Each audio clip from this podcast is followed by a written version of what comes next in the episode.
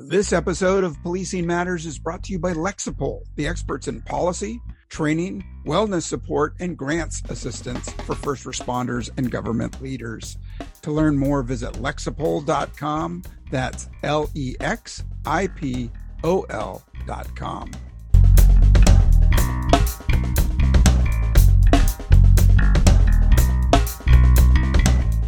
welcome back. You are listening to Policing Matters on policeone.com. I'm Jim Dudley. Hey, welcome back. And if you're not watching us on YouTube, check us out and you can see what our guests look like and some of their backgrounds and graphics. All right. Well, some incidents resulting in officer involved shootings and other types of force are inevitable outcomes of policing. They are mostly unpredictable, sometimes spontaneous, but other times they are predictable. And as Gordon Graham coined, predictable is preventable. Axon, formerly known as Taser, has released the Axon Public Safety Gun Fatality Database published in collaboration with the Institute for Intergovernmental Research, the IIR, a private nonprofit research organization. The report is the result of thoroughly researched, collected, and analyzed information related to all shooting deaths from 2021 through June 2023 in all U.S. jurisdictions involving officers and civilians. Today, we will talk about how this effort came to be as part of Axon's moonshot goal, the database, how it was researched, and what the initial findings tell us to keep law enforcement officers safe improve training and in helping them make good decisions. Well, welcome to Policing Matters. Mike Wagers, Senior Vice President, Strategic Initiatives at Axon. Tell us a little bit about yourself. Yeah, sure, Jim. Thanks for having us. Um, been in this field uh, for over 20 years now.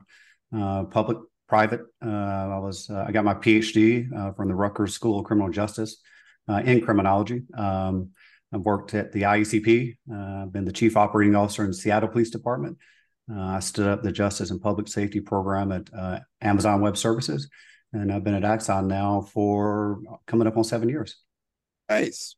Welcome. And Ty Nguyen, Senior Data Scientist, also part of Axon. How'd you get involved, Ty? Hi, uh, Jim. Thank you for having us. Um, so I graduated from Stanford in uh, 2019 and uh, with a degree in management science and engineering uh, and have been at, with Axon ever since. I started off uh, more internally in sales operation, but quickly, I mean, uh, the data was awesome, and I, I love specializing in data. Um, and with the yeah the launch of the Moonshot Goal, uh, yeah, just been trying to help out and uh, do doing a lot of the research and the analysis, especially earlier on uh, for this project. So excited to share some of that.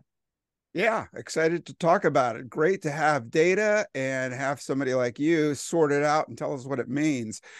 Well, it seems obvious that we should be doing this type of research, and we've seen studies by the Law Enforcement Officers Memorial in the form of the line of duty death report, some other reports that talk about incidents and precursor activities. How's this different, and how did it become part of the Moonshot Goal? What is the Moonshot Goal? Yeah, sure. Uh, well, the moonshot goal is um, a pretty audacious goal that we've set with our partners uh, to uh, reduce gun deaths between police and the public uh, by 50% within 10 years. And there's two parts to that. Uh, that that means fatal officer involved shootings. Uh, so when an officer has to take someone's life in the line of duty, and also is a part of that is also when officers are killed in the line of duty. Um, you know the, the origins of it was coming out of um, coming out of uh, COVID, coming out of after the death of George Floyd. Um, you know, thinking what can we do as a company to really make a difference, and and and you you know and lots of progress made across the country over the past couple of decades, and then you had COVID and George Floyd, and just sort of threw all that up in the air, and, and we were watching you know just the, the strife and the conflict and noticing that despite the best work a police department could do, engaging with their community, uh, reducing fatal officer involved shootings, reducing crime, even though you know things obviously weren't trending in the right direction in 2020, 2021, and going into 2022, you would still notice like despite their best efforts, if there was a fatal officer involved shooting, whether justified or not, and we know that almost all are justified, uh, that that would set uh, that relationship between a police department and their community back several steps, right? You would have to have those conversations. Like, why did that officer have to take that life? Uh, so we thought, what if we could step in and set an audacious goal for the company, get some partners around this, to if we could if we could reduce that number, that that flashpoint uh, when an officer has to take a life, or conversely, when an officer is killed in the line of duty, if we can reduce that substantially, can we then make real progress in the field and sort of propelling it forward uh, to, to, sort of have better outcomes all around? Yeah, of course. Number one uh, reason why you did it. Well, how did you come by the data? We've we've had some problems with the FBI UCR being collected by our 18,000 law enforcement agencies. NIBRS, the NIBRS transition was really spotty. Uh, course, 2020, the pandemic uh, really had a lot to do with the data collection. Where'd you get it, and who helped in interpreting it? Sure. Yeah. Um, uh, you're right. Like uh, sort of all current existing data collection efforts really didn't provide you with the the timely information you needed uh, to to make some sense of this, uh, and didn't provide enough detail um, in terms of you know, as you said earlier, uh, like if you can predict it, you can prevent it. Well, we need to know a whole lot more if we're going to try. Uh, we knew that, as many do, you know, others out there know it, uh, chiefs, sheriffs, colonels, researchers. Uh, like, like we need a lot more data uh, if we're if we're able to say some things that we can get to where we can prevent uh, some of these tragic deaths on both sides. Um, so, you know, we began by looking at sort of the open source data that's out there now, the Washington Post, uh, and what what can we what can we learn from their current data collection efforts, and then as we were doing that, like how can we take it several steps forward? So, I mean, that's actually looking at their data first is how we got to the number that we got to. So, yeah, we wanted to have uh, just like the original moonshot goal that JFK set like we're going to the moon in 10 years. Like that was like hard to think about back then. I mean for us today you're like oh yeah it makes sense. We did it. We made it. Cool. Like now we're going to go to mars right? But like thinking about this like what can we like we don't want to make incremental progress. We don't want to just uh, reduce gun deaths between police and the public by 5% or 10% that's great. Every life saved certainly uh, is meaningful and that matters but how can we do something that really galvanizes what we do as a company across the entire company and what our partners can do as well? So we we, we looked at the data. And so we obviously wanted to have that be a big number. So 50% was stuck in our mind that that look if we could do that let's just say fatal officer involved shootings if it's running somewhere around above a thousand to 1100 if we can cut that down to 500 mm-hmm. that'd be a big start. Uh, but then we started digging into to their data that they have, which again is just open source media reports, uh, what we started to find was important sort of nuggets in there. And one being that um, in about 40% of the cases, when an officer had to take a life, when it's a fatal officer involved shooting, the suspect had an edged weapon. Mm. So had a knife, a machete, some sort of sharp, sharp object. so like sort of light bulb goes off right away. Like those seem to be cases. If there's time and distance involved, then maybe we can make a difference. Uh, for example, in the things that we do. Like, and again, we're not saying we can do all of this, but as a technology company, we make tasers. Like, could we make a better taser? Could we give officers in the field a better device that if they had time and distance, could they could they could we take off a substantial chunk of that 40% number where the officers maybe can use a less lethal device when the suspect has an edge weapon. Now, that's not saying like any prior officer involved shooting where there's an edge weapon uh, was unjustified or should not have happened. Like that, that is that is the fault of us and uh, other technology companies. We haven't given officers the right technologies to feel comfortable in doing that so that was so that that was sort of the start. Like th- there is an existing database out there. It is run by a media company, uh, but there's some good stuff in there. And then that got us going to start doing our own analysis, digging further down using open source data, looking at body camera footage, encoding some of the, some of the other data that we have. Mm-hmm. So then you went to Stanford and you recruited a a data scientist in Ty. Ty, when you looked at the data, you know we often look at quantitative data. We look at numbers and graphs, but really un- until you just like uh, just like we just heard the qualitative data from digging deeper looking at all the available evidence and, and, interviewing people and finding out you know each each shooting really is its own individual standalone incident isn't it uh yeah so there's ultimately two parts of this. I'll, I'll give a bit of background about how i, I kind of got involved uh, in the first place.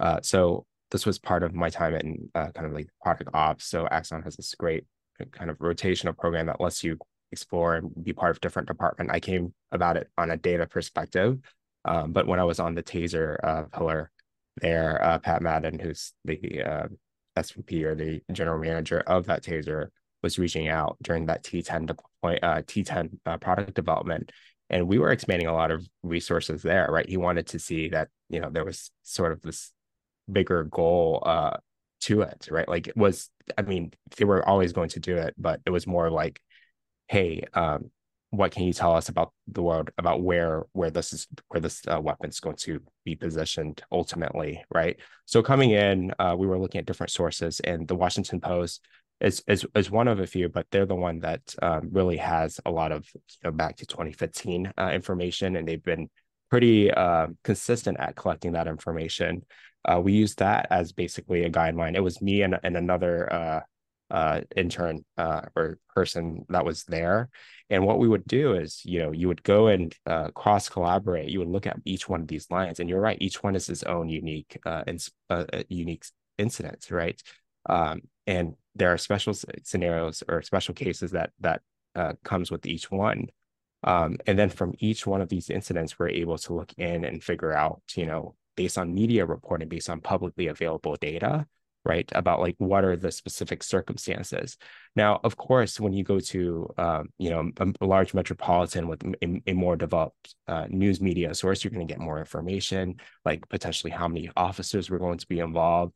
Um, you're going to get like stuff like oh what was the situations that were happening versus if you go to maybe a more rural area they, they might just record more generalized information like this happened on this date. But sometimes you don't even get the date, right? It could be a range of dates. It's like the incident date is one date, but the the the the civilian um, that was part of it uh, might might have died on on another day, the the following day or something like that. Um, so there's a lot of nuances with it.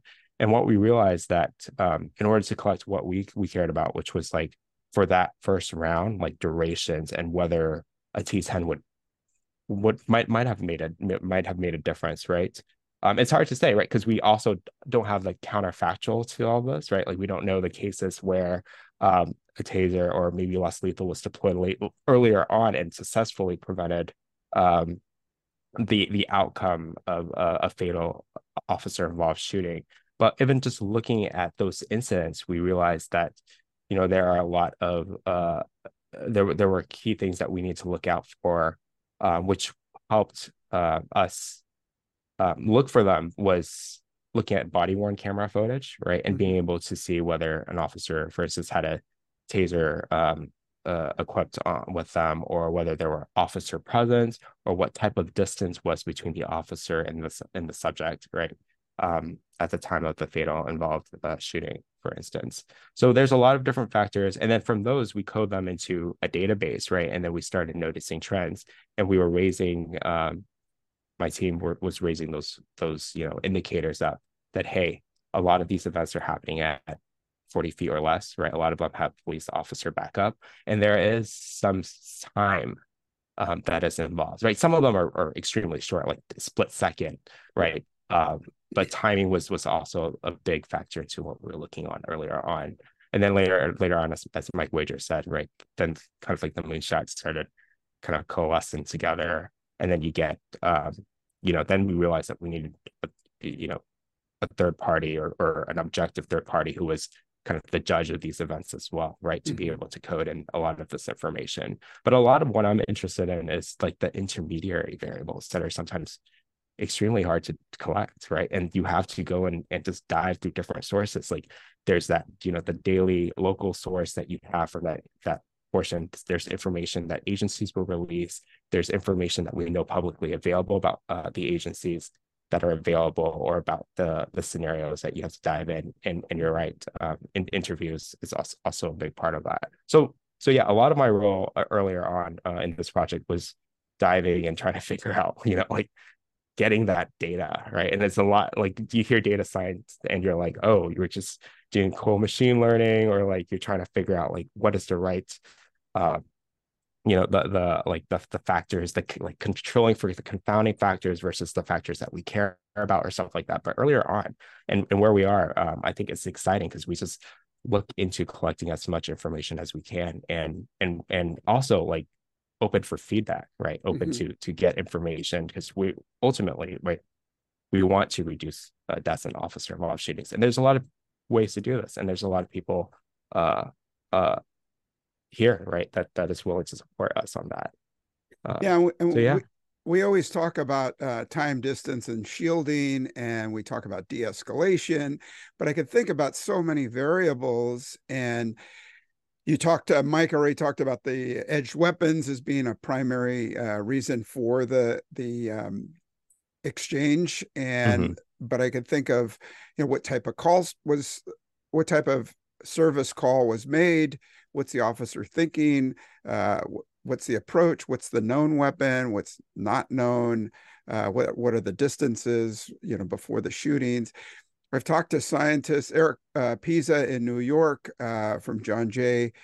Uh, we talked about um, looking at uh, body worn camera footage to see if there were any precursor um, facial expressions or body movements that that might indicate that what the next move was going to be. Have you done anything like that?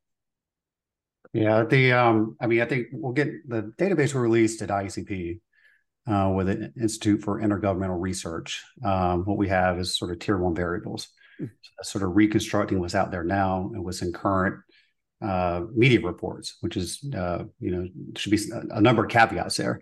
Uh, like I would say, this is just a start, okay, uh, and this sort of paints a very broad picture. Uh, and you know, if, if you look at uh, the data currently, like there's a lot of missing variables, like a ton, like to the extent that sometimes you look at it, it's almost hard to draw some conclusions because there's so many missing variables. So like even around race, which you would think would be easy to come by, uh, but and and certainly if if there, we had more data that may even change the narrative around race. Um, but like that's just sort of one piece of that. Uh, tier two, as you bring as you bring up, there, there's a lot more to do. There's a lot more to go in depth, whether that's looking at uh, body camera video, which we've done a lot of, uh, and whether that's working with police departments and also collecting more in-depth data. I think that's that's another part of it. So we'll continue to do that work with our partners at uh, the Institute for Intergovernmental Research. And say what, we, what we also hope, and, and by the way, I, I, got my PhD with Eric. Uh, he is a he is a great guy. He's a super smart researcher uh, he he adds a lot to the field. He, he is right. Um, like the, there are other things that we can learn from body camera video. Obviously, we have a stake in that um, um, as a company that you know sell manufactures and sells uh, body cameras. Um, but I would say like we would also hope that sort of through this moonshot effort and through sort of our database, this also spurs lots of other innovation out there. Like this spurs lots of other research out there. Like we don't have to be involved. Like, and that's sort of the point of the larger moonshot coalition that we put together. Now we think at Axon we have a role to play. Now, obviously, um, you know, through looking at the data and through what we do in terms of our less lethal devices, such as Taser 10, which is our newest device that is a direct result of, of this moonshot goal and thinking about the data behind it. Uh, we certainly think our that we we have a lot to offer in terms of training uh, with our virtual reality training, um, uh, which is tied to our taser training as well. I mean, we, I don't know, 16, 17,000 officers go through our taser training per year. Um, if we could also put them through VR training uh, that could add to helping uh, us achieve this goal, like that's fabulous. That's that's incredible. And for example, like even looking at the data, and I like not just the database we have, but uh, you know the others, uh, we and we certainly see it daily. Uh, we we know there's a mental health crisis going on across this country, and if you if you read reports on fatal officer involved shootings, or you look at the data, or you talk to departments, you talk to officers, obviously what's happening on the street right now, uh, coming out of COVID, is just like I don't know if it's been seen before. Now, obviously, police are the ones that are called to deal with situations where there's lots of breakdowns throughout society and other institutions, but that's the world we live in. If we provide police better training, perhaps uh, through virtual reality, so that they can deal with folks in crisis in a different way, that also probably helps get us to that moonshot goal. But there, but but we would hope that there there are partners out there as well. And we, you know, we kicked off this coalition uh, last year, so this is actually first year. We're not even into year two. Well, there's the National Fraternal Order of Police. They're one of our anchoring institutions. Whether it's um, uh, the African American Mayors Association, another one of our anchoring institutions on this moonshot goal, uh, to all the various associations from the major county sheriffs of America uh, to uh, Cal Chiefs. Like all of these partners are, are involved in this coalition now like they have a lot to offer that doesn't have to be us. And it could be researchers like eric Piza who maybe joins with departments and looks at that question or it could be cal chiefs. Like it could be they could look at something with uh, one of these questions and produce data produce training produce other things that ultimately help us save lives yeah, Lexipol empowers first awesome. responders and, public servants to best in, uh, meet the needs you know, the of government residents people. safely and uh, in San Francisco, my serving more than two million public safety we were never authorized professionals to use the, in over eight thousand agencies at all. And, and municipalities. It wasn't about Lexipol the data, and it wasn't about the science or the research, but it policies, was about ideals, training, and behavioral the, health uh, resources, idea that news and analysis, they would be abused, assistance services at the same law time, enforcement, fire and rescue EMS, uh, people, local government, civilian other organizations and government agencies saying we want to learn you to more, de-escalate, but they don't want to give you the tools to do it. So how do policies affect outcomes? What are you doing to convince, demystify the process to people that are just seeing it as a weapon as opposed to a, a less lethal or even non-lethal weapon that could save lives, both police and the offender or civilian sus- suspect. Yeah, for sure. And look, San Francisco is um, one of the finer, final major cities out there uh, that does not use taser devices, and and you know our contention all along is like you know the goal is to save lives, and and we need to give officers the technologies that they can use to de-escalate a situation and save lives. So if, if they don't have the appropriate less lethal technologies then you're really not you're limiting their options. Uh, and uh, you know in terms of being abused you know using it as some sort of device that can abuse citizens i mean that that's that's that's how we got into the body camera business. Like that's how that's how axon or taser at the time that's how we started the body camera business. We knew that through officers using tasers like these concerns and questions were coming up well, let's put a camera on first the taser and then obviously the officer so we can show that officers are not misusing or abusing a taser device and that they, they are saving lives. And that has, without a doubt, been the case across the board uh, over the many, many years that we've had body cameras in the field. I mean, try to take a body camera away from an officer today and see what happens because we know it shows that the officer is doing the right thing in the in 99% of the time. Like it's not showing abusive officers it's not showing officers who are doing bad things. Now it does when it when you know things like that do happen unfortunately do happen say like in memphis it does surface those things and then actions can be taken. Uh, but like like like like we've shown like like and we produce devices that are safe and we've shown through sort of recording those incidents that officers are using them, them in the right way. Uh, I, I, I'd say I'd take it a step further as we think through the moonshot goal, like in our, our latest device, which is Taser 10. Uh, Ty referred to as T10 earlier in the conversation. like it was constructed and thought about sort of with data in mind, as we talked about. Can we get give the give that officer more chances to save a life? That's why now you have 10 shots. Why? Well, you're going to miss with the first two. I mean, situations are chaotic. Uh, you could miss with the first two. You know, situations are chaotic. Uh, so now we, we're able to fit 10 probes in one device. So it's almost treated like your semi-automatic handgun. Uh, but that, but in terms of like community engagement and engagement with elected officials, when those questions come up, and they have, and we answer them, our departments answer them themselves. Like, no, that that is to save lives. Like that that is that is that is to give that officer all the opportunities that they possibly can need to get a connection and save that life. And then we are able to talk about the distances involved as well. Uh, so so I don't we haven't seen the resistance uh, across the board that we thought we would when we introduced the new taser weapon, because I think that in communities across the country, like like they recognize like like something has to change, and perhaps this is part of that change. Yeah, I I I love the T10. I've I actually got to try it and uh, fired it at ILEETA in St. Louis over the summer, and the accuracy is amazing. I'm no, you know, crack shot, and I could hit the target at 30 feet or more. So the effectiveness and the range is outstanding, and you can make that uh, use happen before the suspect or the offender gets the chance to close the distance on you yeah. and then you and you have to resort to other weapons. I want to ask you about force options and availability and training but first i'd like to take a moment and thank our sponsor.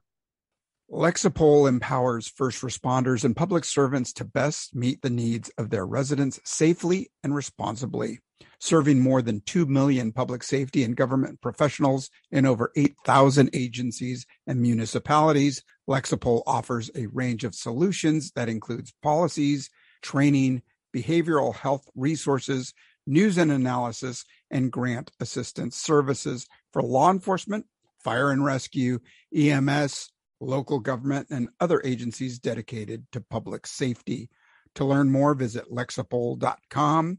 That's L E X I P O L dot com. And we're back, and I'm speaking with Mike Wagers and Ty Nguyen from Axon. We're talking about uh, the database, the moonshot, and the Taser 10, and the database that's going to help save lives of police officers and civilian offenders as well. Uh, Mike, did the type of force options or availability come into play uh, when you looked at the data in these incidents? Yeah, I mean, certainly. Uh, I was thinking about the force continuum uh, and thinking about where the latest, our latest device, which, by the way, we, uh, you know, uh, to draw on the analogy of this being a moonshot goal, and to sort of harken back to the original moonshot goal, President Kennedy making that announcement at Rice University, like we call our Taser 10 device our our uh, Apollo, you know, um, our Saturn V rocket. Uh, we think that's sort of like that first stage to get us there to the moon. Um, and, and what we're and so we certainly thought about that sort of force continuum and where we were along along that force continuum and how close we could get to that to the lethal part of the force continuum. And we can come back to that in a second. But uh, I'd say you know one thing what, what what we're seeing and what we had hoped is uh, again this is a partnership across the board, not just a partnership with all these associations, uh, with researchers, uh, but a partnership with with our customers, with agencies out there doing the work, with officers and deputies and troopers that are out there in the field that have to deploy our technology or deploy other technologies uh, to try to, to try to save life. And we're we're getting back now body camera footage after body camera footage after body camera footage, and officers who have deployed Taser 10 with stories that we've never would have thought would have been the case before. And, and that gets back to sort of thinking about how they would deploy force along that continuum. And and for example, last one I looked at uh, is a large uh, major county sheriff's department. Uh, the officers got called uh, to a scene, uh, the 911 call, uh, multiple 911 calls. There was a guy who was obviously in mental health crisis. He was going door to door, being aggressive and, and threatening violence. The reports from the caller said that he had a knife in his hand. The deputies roll up on the scene. You could hear this in the body camera video. They they give out some commands. He, he's not listening, not complying. They they have time and distance. They back up, and the the deputies say, "Hey, let's try this new Taser 10." And so they're they're like, "Okay." And so one guy pulls out the ta- has his Taser 10. They got the cover officer, uh, and they deploy the Taser 10. Uh, three probes. They make the connection with probe number two and probe number three. Take the suspect down. They go get him under, uh, get him in custody. Turns out he didn't have a knife. He had like a piece of cardboard with some duct tape on it. But the deputy says in that body camera video, like, could you imagine if we were within six, nine, 12 feet and he had made a move toward us and we might not had had another option, we would have had to uh, go, we might have had to escalate to a lethal option. Like they just saved a life there. And so we're seeing like case after case of those examples. And I think that's going to help us understand and maybe also help redefine the force continuum uh, under certain circumstances. Mm-hmm. Yeah, good, uh, good example, and certainly those situations of uh, blue suicide where the individual's trying to prompt the officer into into fatal action. Um, how important is training? So, did the report identify issues with training? With or without an electronic device uh, about the availability, the quality, the thoroughness. Uh, what'd you find, Ty? Yeah, so I'm excited to say that'll be part of the tier two release uh, that we're have having uh, be part of it. So tier one uh, from the database includes stuff like incident date, right? One of the things that you talked about was like what type of was it a call for service? What was the activity prompt? Um, that was the event type initially. For instance, there's basic details on like officer and, and uh, subject. Mm-hmm. Um, information there for tier two that's when things get more in depth and we start looking more at hey what are the agency's training policy or or what are the individual officers trained on uh, for instance so those are things that we're we're uh, actively collecting right now uh, and uh, this is the, one of those databases that's uh, refreshed once uh, actually twice per year um, so we should be getting good information in soon we just want to make and the reason why we're doing it twice is uh, per year instead of more of a uh, uh, live cadence is um, at least earlier on is is because we want to cross our T's and dot our I's, right? Um, but some of the training features that, that the at least the uh, features or the variables that we're looking into, uh, we're actively coding uh, with I or IIR is coding as as we speak. Yeah, yeah. I'd say, Jim, one thing we we've actually have started, we've introduced new training uh, without waiting for the data. We have our own data over the years, obviously from taser deployments. But you know, one thing we do know, like an officer, like they will go to the range and fire their handgun many times throughout the year and lots of rounds. Uh, unfortunately, uh, we know taser cartridges are expensive. Uh, so, uh, and so you may fire your taser once per year at that, and you may fire a couple cartridges.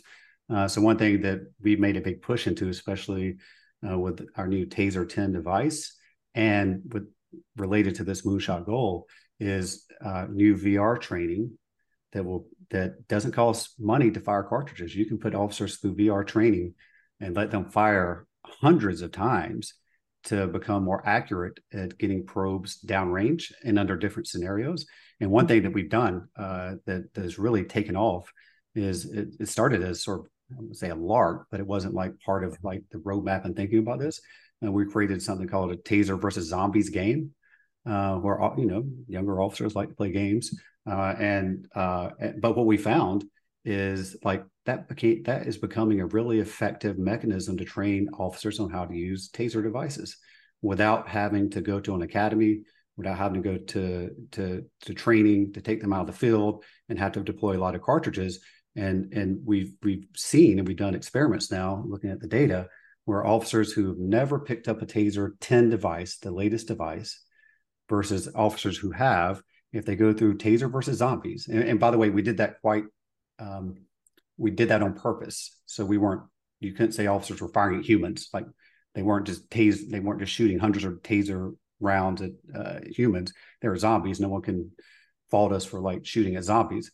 Um, we found that those who went through the taser versus zombies training first, which is three to five minute game, they are 2.2 seconds quicker to get probes downrange uh, to neutralize a suspect. Like that's important findings for us internal and data for us internally to continue to refine the training that we push back out uh, to officers uh, who will be using taser devices in the field.